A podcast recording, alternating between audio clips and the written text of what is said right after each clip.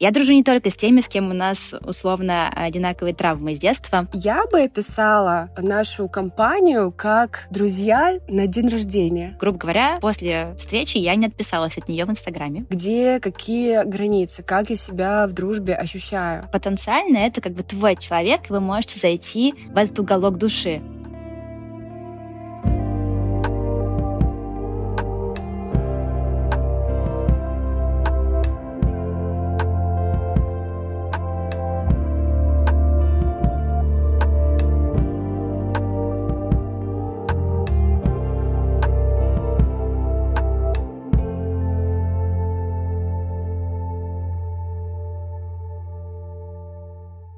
Привет! Это Normal Feelings подкаст. Меня зовут Ника. И в период иммиграции у меня появились новые близкие подруги, связь с которыми я учусь поддерживать. А меня зовут Инга. В период иммиграции у меня не появилось близких друзей, и так тоже бывает. Этот подкаст — наша форма поддержки друг друга и, может быть, станет поддержкой для вас. Здесь мы рассказываем свои истории о переезде, дружбе на расстоянии и личном росте. Создаем свой поддерживающий клуб нормальности в сложное время перемен.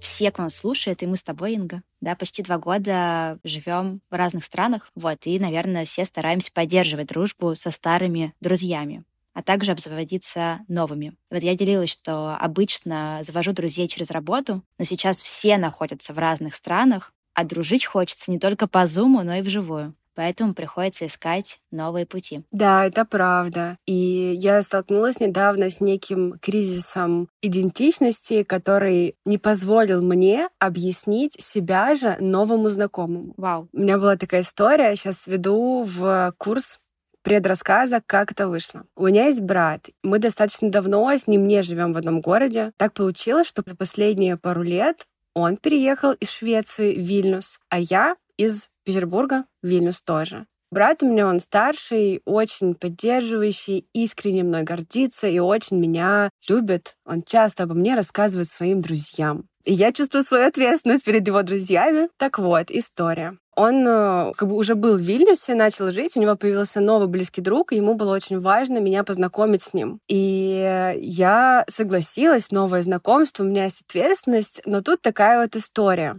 Этот друг говорит только на литовском или английском языке. Мой брат говорит на литовском, английском, русском и шведском. Я говорю, простите, пожалуйста, за перечисление, я говорю на русском, английском, литовском. Это по, знаешь, э, силе знаний перечислила языки, которыми мне удобнее общаться. В общем, у нас вышло только два общих языка. Это литовский или английский, на котором мы можем все общаться. Только два. У некоторых только один, знаете ли, а у вас целых два. Но интересно, что дальше. Слушай, мне было очень сложно, потому что на литовском языке я не говорила примерно 10 лет, я его позабыла. На английском мне было легче, но мне было важно, поскольку Олега, моего брата, лучший друг литовец, говорить с ним на литовском, тем более, что мы находимся в Литве. И я впервые столкнулась с тем, что человек знает обо мне больше, он наслышан, а я выразить себя не могу. Когда вы находитесь в новой стране, с новыми людьми, с новым языком, порой не просто завести знакомства новые, но еще и научиться общаться так, чтобы выразить себя, рассказать о себе и понять друг друга. Да, честно говоря, это вообще мой главный страх при переезде, что когда я не смогу рассказывать о себе на русском, то как вообще рассказывать, э, да, говорить о себе, ну или вообще в целом о жизни, когда, ну, нет такого большого словарного запаса. Но мне интересно, чем закончился ваш вечер? Получилось ли все таки перешла ли ты потом на английский или получилось ли как-то, да, раскрыться? У нас теплая была встреча, потому что все были очень поддерживающие. Мы пришли к тому, что говорим на литовском, но я говорю в вставляю на английском слова, которые я хочу заменить, потому что не могу вспомнить первое слово на литовском. На самом деле у меня в голове часто так бывает. Я, когда говорю на русском, могу вставить английские слова, потому что это первое слово, которое в голове у меня всплывает. Я говорила с ним на литовском, вставляла слова на английском, чтобы мы понимали друг друга.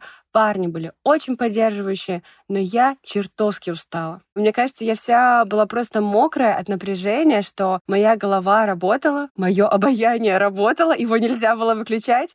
И я просто, знаешь, была в таком состоянии, слегка как будто ходила по уголькам. Вот. Хотя, и мне кажется, что было тепло и приятно. Просто мне было обидно, что я не смогла передать себя, я не смогла рассказать, хотя, а может быть, и смогла, потому что мы потом с ним встречались, с другом его брата, и у нас оставалось теплое общение, но оно никуда в ранг такого, знаешь, близких знакомств, когда нам есть о чем поговорить, оно не перешло. Это как раз тот вопрос, которым я задавалась в последние дни. А как вот из приятельства вообще превращать отношения в дружбу? Когда можно назвать человека другом? Да. Или, да, когда можно вот из приятельского какого-то смолтока или разговора про кино, про жизнь, там, путешествия, перейти уже к более глубоким разговорам, но так, чтобы не напрягать как бы человека, чтобы чувствовать, что он тоже готов. Классные вопросы. Про себя отвечу, что даже при первой встрече мне хочется иногда переходить на более глубокие вопросы, скажем так, копать вглубь. И, возможно, кого-то это может отпугнуть, но, видимо, я как-то так а, очерчиваю наши общие интересы и ориентиры, насколько мы близки с человеком. И эм, если он готов быть открытым и поддерживать какие-то сложные вопросы, это значит, что мне в дальнейшем с ним может быть интересно. Круто. Ну что, тогда про это и поговорим сегодня.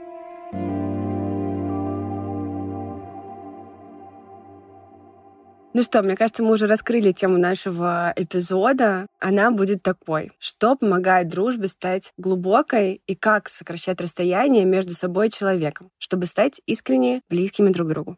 Инга, а вот когда мы с тобой были в Каше этим летом, ты познакомила меня со своими друзьями, с парой. И, как я понимаю, вы с ними подружились уже во взрослом возрасте, относительно недавно. Как бы ты описала вашу дружбу? Слушай, интересно, что ты именно этот вопрос задала и вспомнила ребят. Мы действительно в Каше встретились с моими близкими друзьями, с кем мы давно знакомы. Познакомились с ними, наверное, лет пять назад. И в основном наше общение складывается всегда в большой компании. То есть э, в Каше была семейная пара, двое ребят, а глобально нас побольше. Я бы описала нашу компанию как друзья на день рождения. Угу. Ну, типа, это, надеюсь, не грубо. И сейчас поясню. Просто на все большие праздники мы всегда собираемся вместе. Если есть какой-то повод у кого-то из нас, мы друг друга зовем и в одном составе всегда встречаемся, веселимся, проводим классное время друг с другом. Но у нас нет ежедневных переписок. Мы можем месяц не общаться. И глобально мы не знаем о планах друг друга, таких, знаешь, личных. Мы именно встречаемся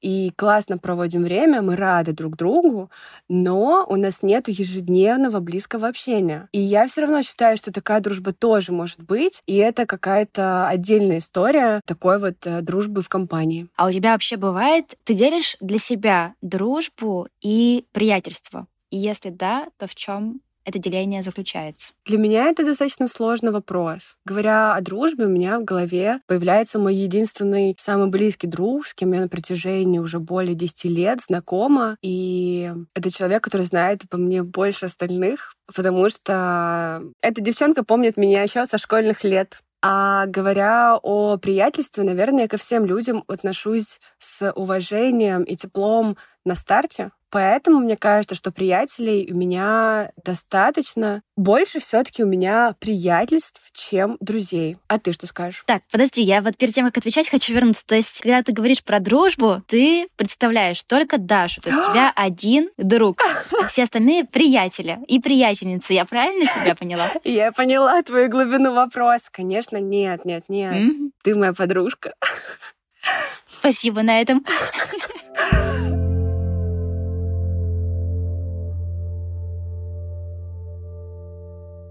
Мне сложно изъясняться про дружбу, потому что я себя в этом... У меня все еще много вопросов к себе же. Где какие границы, как я себя в дружбе ощущаю. Мы как-то с тобой до этого общались, и я помню, что я написала тебе или сказала, что там ты моя подружка, и получила от тебя фидбэк, что подружка — это как-то очень, знаешь, между делом. Легкомысленно. Легкомысленно. А я наполняла таким теплом, что, знаешь, типа, прям сказать «подружка» для меня это как признаться. И тут я тоже подумала, угу, бывает и так, то что нужно прям не просто осмелиться назвать кого-то подружкой, но и реально работать вглубь отношений, чтобы вы имели один тон of voice, типа у вас общение все таки доходило до вас в одной плоскости ценностей. Ну давай, я очень много рассказываю, мне интересно про тебя узнать. Да, хорошо. Так, приятельство и дружба. Ну что, вот из-за существования социальных сетей я воспринимаю всех, на кого я подписана в Инстаграме, и с кем э, перекидываюсь там эмоджи, рилсами и всем остальным, как приятельством. Ну, то есть мы мило, ненавязчиво поддерживаем легкую связь. Обычно с этими же людьми я могу где-то пересечься в кофейне, на общих вечеринках или при случайной встрече там на улице или в городе, где мы оказались. Вот, например, я сейчас в Стамбуле, мне кто-то написал в Инстаграме, хочешь попить кофе? Я такая, да, супер. Шок, у меня вообще не так. Почему-то все общение в Инстаграм, даже если мы перекидываемся эмоджи или что-то такое, для меня, пока это не было в личном поле, не социальном. Для меня этого общения как э, такого, знаешь, четкого не существует. Вот я реально не Ничего приятельствую себе. с теми, ну или я так думаю, с кем я знакома только в Инстаграм. Пока не было живого общения. А, ну видишь, у нас с тобой разные Инстаграмы. У меня все таки в Инстаграме я подписана на тех, с кем я знакома вживую. Наверное, важно это да, озвучить. Наверное, да. Ну да, и вот у меня, например, была история. Я сходила на ужин к другу, там мы познакомились с девчонкой. После ужина подписались на социальные сети. То есть у нас случился живой контакт. После мы подписались на соцсети, а через неделю решили встретиться, выпить кофе. Встретились. За кофе я почувствовала, что, ну, прям какой-то сильной связи у нас не случилось, но приятельствовать мне бы хотелось. Ну, то есть, грубо говоря, после встречи я не отписалась от нее в Инстаграме. Поэтому мы продолжили пересекаться где-то на общих встречах, да, вот как раз-таки поддерживать друг друга в соцсетях, обмениваться, может быть, легкими какими-то новостями. Но в дружбу это не переросло. У тебя вот бывают такие истории? Думаю, да. В целом в Инстаграме у меня много заводится какого-то общения, и поскольку там больше пол людей, которых я не знаю, из-за этого, видимо, ну, ты права, что я воспринимаю всех более нейтрально. Но у меня были знакомства, когда мы где-то чуть-чуть были знакомы, основное общение складывалось в Инстаграме, и человек раскрывался, мы могли знать историю друг друга. И на этапе встречи, когда я встречалась с человеком, у меня было ощущение, что мы знакомы. Я вот недавно, в последний приезд в Петербурге, ходила на съемку к девушке, и мы давно подписаны друг на друга, и когда мы развиртуализировались, и она фотограф, снимала меня, я поняла, что мне так было с ней комфортно и интересно, и это, кстати, то знакомство, которое я была бы готова потом продолжить. Так, но не продолжила. Но мне не хватило хватило какого-то упорства.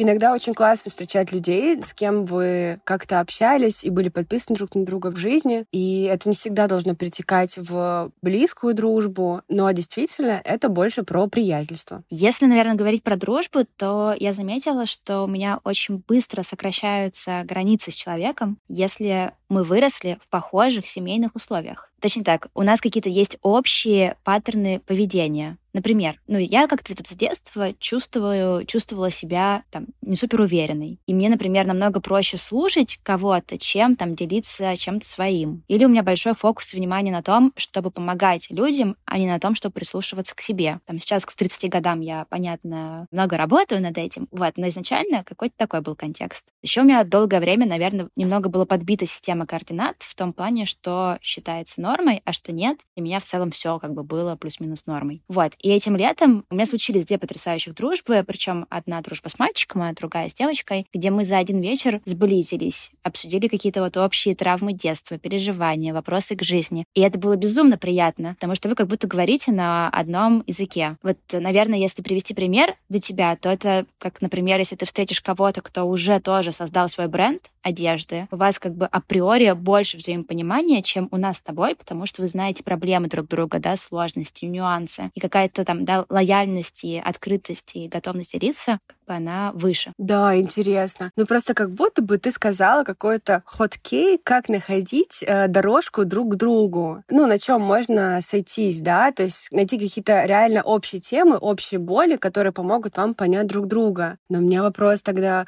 Как выйти на такой диалог с человеком, чтобы, ну, узнать его вот эти вот ход-кейс? Ну да, но я вот, честно говоря, в этом году вообще первый раз, когда вот так делилась чем-то, не знаю, из детства или жизни, и в ответ получала такую же искренность. Наверное, ну здесь очень важно именно вот когда ты находишься с человеком, ты чувствуешь, что потенциально это как бы твой человек, и вы можете зайти в этот уголок души, да, может быть, сработает, может быть, нет. Вот, очень здорово пробовать делать такой первый шаг. Надо признать, что вот в одной такой дружбе я скорее сделала такой первый шаг, открылась и в ответ получила взаимное, да, как бы какое-то раскрепощение.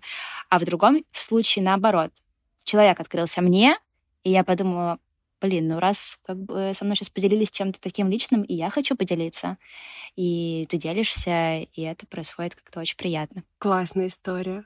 Ну да. А у тебя есть какие-то темы или сигналы, по которым ты понимаешь, что вот ваш контакт можно сделать более глубоким, и что ты готова открываться дальше? Вот что такого случилось, не знаю, в вашем контакте с девочкой на фотосъемке, что ты почувствовала, что ты готова открываться? Пока ты не спросила, я не задумывалась в таком контексте. Но мне кажется, что я априори достаточно открыта ко всем людям. И часто в ответ вижу, наверное, больше безразличия. Или безразличие это будет грубо, и тогда скажем неглубокость да? Ну, то есть нежелание как раз копать вглубь. И все, возможно, это как раз мои границы, которые я выстраиваю. Возможно, я кажусь какой-то отстраненной, сложной все что угодно можно придумать. Я не готова за кого-то прям так э, рассудить, но мне кажется, что вот таких вот прямых сигналов, когда я бы чувствовала, что кто-то очень хочет со мной дружить, я не замечаю. Хорошо, давай я продолжу. Может быть, ты сейчас себя в другом сценарии узнаешь. Я дружу не только с теми, с кем у нас условно одинаковые травмы из детства. Еще очень классно работает, когда, например, я начала с кем-то приятельствовать, а потом поняла, что мне нравится этот человек, и я бы хотела прям дружить. Ну, то есть есть вывести наши отношения на новый уровень. Это ты про парней? Это знаешь? Прости. Да, это как пример в детстве. Вот в школе такое бывало, когда там тебе нравится мальчик, ты нравишься ему, и он тебе записочку пишет, типа, будем встречаться, или будешь моей девушкой. И ты такая пишешь, да.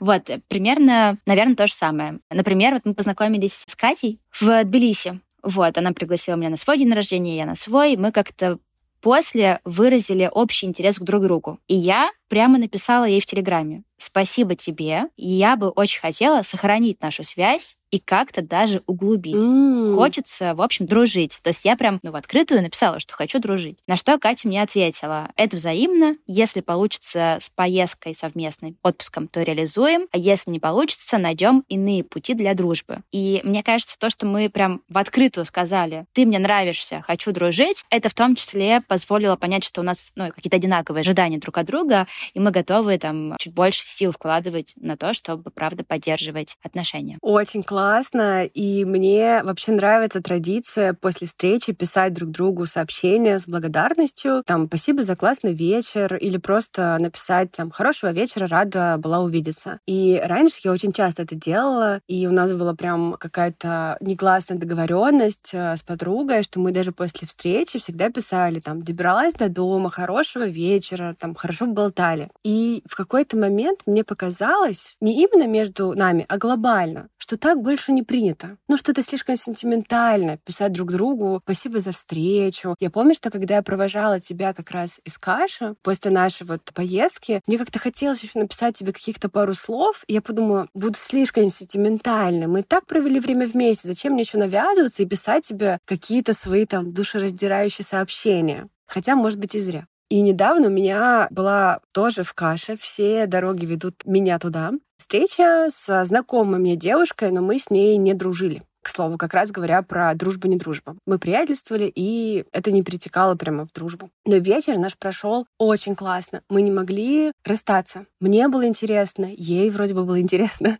И это было очень э, уютно, тепло и классно. После встречи мы разошлись буквально ночью. Я хотела написать, поблагодарить ее, написать, типа, блин, было классно, очень рада, что мы встретились. Спасибо, что позвала вообще на встречу. А потом эту мысль я отогнала с тем, что как раз, да не буду навязываться, все и так понятно. Мы же взрослые. Хорошо, ну вроде хорошо. Мы же обнялись в конце. Обнялись. Ну что я еще буду сентиментальность разводить? И заснула. А на утро эта девушка написала мне сама и сказала, что очень рада, что мы встретились, и что ей было приятно. И вот тут-то я подумала, а я же тоже могла написать. Я же могла проявить инициативу, и, может быть, мне было страшно, что я получу в ответ. И знаю уже, что у человека такое же намерение, я подумала о том, что эх, я тоже могла и написать, и, возможно, ей бы тоже было так же приятно, как и мне. И подумала, что так и создаются связи. Один вечер, а в конце написать о том, своем намерении, о том, что мне было приятно, я хочу продолжать общение. И даже во взрослой жизни как будто бы этого достаточно. Захотелось сразу рассказать свою историю из Тиндера,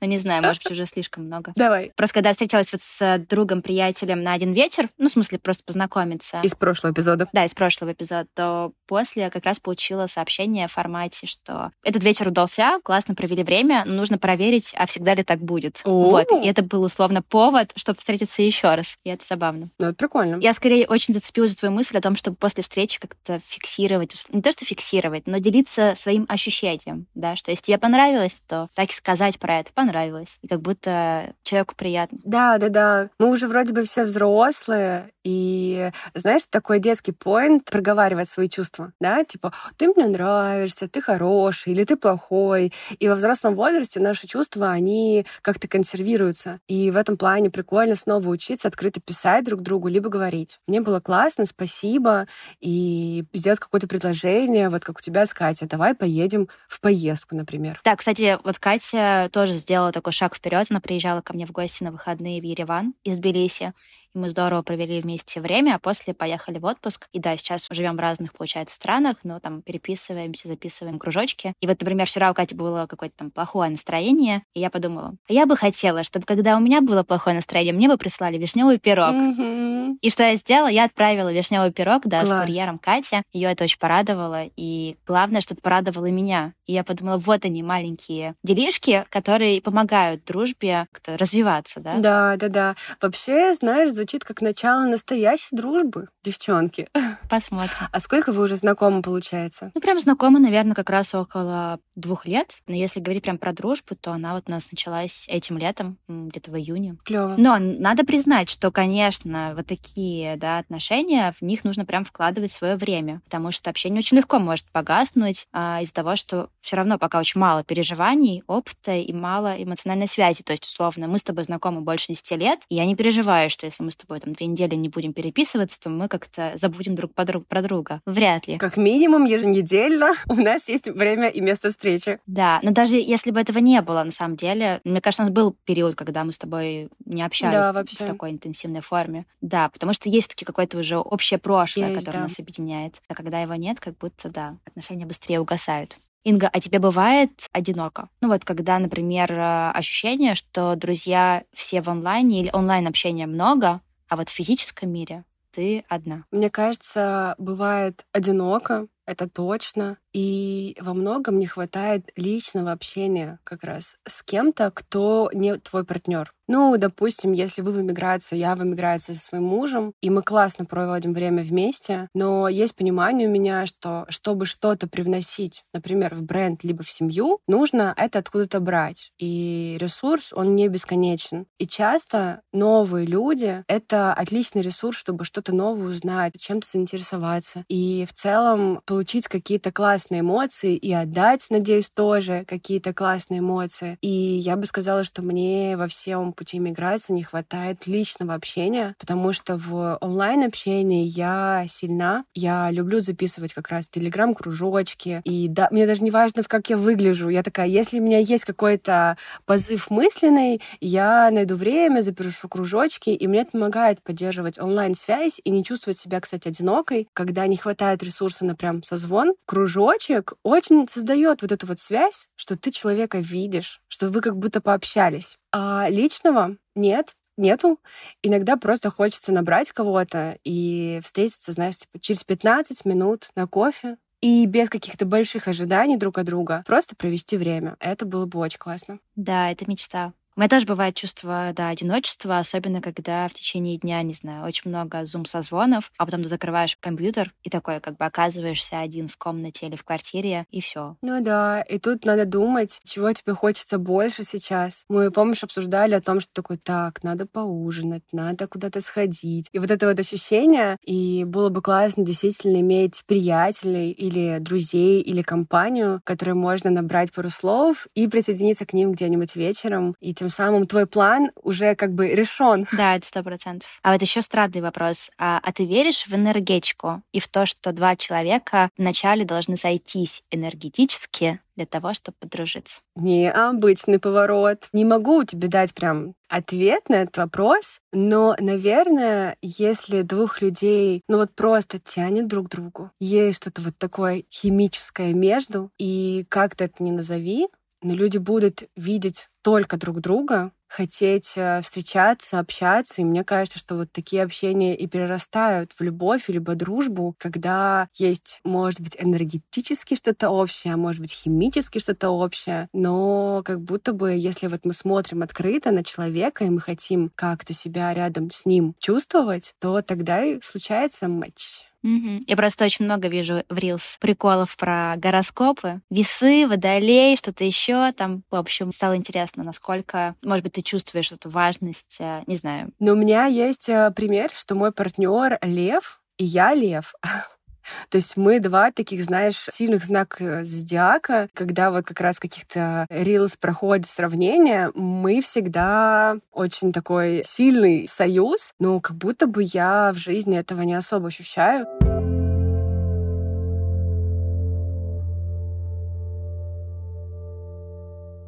Ну, в общем, да, я с тобой согласна, что в дружбе, как и во всем остальном, главное — это испытывать интерес к общению, к связи с другим человеком, быть готовой не только слушать, но и делиться своим, реагировать на истории, делать шаг навстречу, да, инициировать совместные встречи и в целом входить в какое-то понимание другого человека. Ника, что бы ты посоветовала тем, кто с тобой сейчас приятельствует, но хотел бы дружить? Как с тобой подружиться, девчонка на миллион? Я вот, наверное, замечаю, что мне сложно подружиться с человеком, если я не чувствую в нем какой-то, знаешь, какой-то устойчивости. Ну, то есть, что он там сегодня есть, а завтра пропадает с радаров. А сегодня, не знаю, спрашивает, как мои дела, а там через неделю нет. Ну, в общем, когда есть нестабильность в общении, то я, наверное, такое общение восприму, ну, как бы несерьезным, приятельским. Вот. И второе, наверное, что важно мне, чтобы чтобы ну, человек не просто делился всей своей жизнью и относился, не знаю, ко мне как к некой очень послушной аудитории, которая готова услышать все, поддержать разговор и так далее. Вот, а чтобы ну, человеку было как-то обоюдно интересно, что происходит и со мной, и чтобы происходило все-таки взаимное участие в жизни друг друга. Это, наверное, ключевые вещи, ну а также, знаешь, какая-то честность в общении, не знаю, если есть какое-то напряжение или непроговоренность, я как бы ожидаю, что мы как-то это проговорим.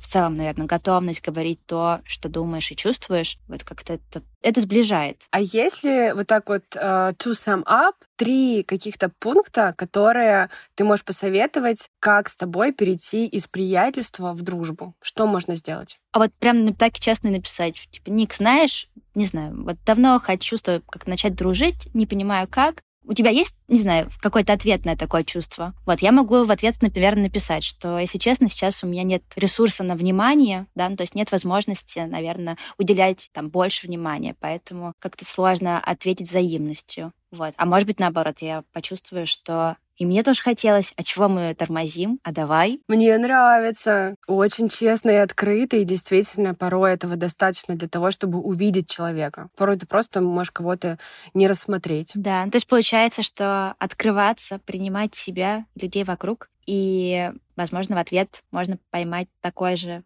что-то приятное. Ну да. В этом весь секрет и в конце после встречи написать пару классных слов о том, что для вас значила эта встреча. И, возможно, это как раз тот нужный создаст контакт, чтобы продолжить ее в дальнейшем. Да, и как будто если хочется написать самой, тоже стоит писать. Да. Да, ты просто поделилась, что ты после нашей поездки в Каш не написала. Я теперь думаю, а что же там могло быть? А ведь это сообщение могло нас еще сильнее сблизить.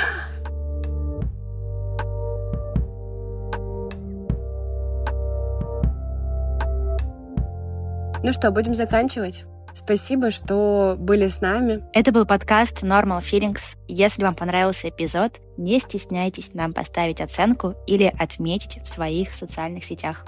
Пока-пока. Пока-пока.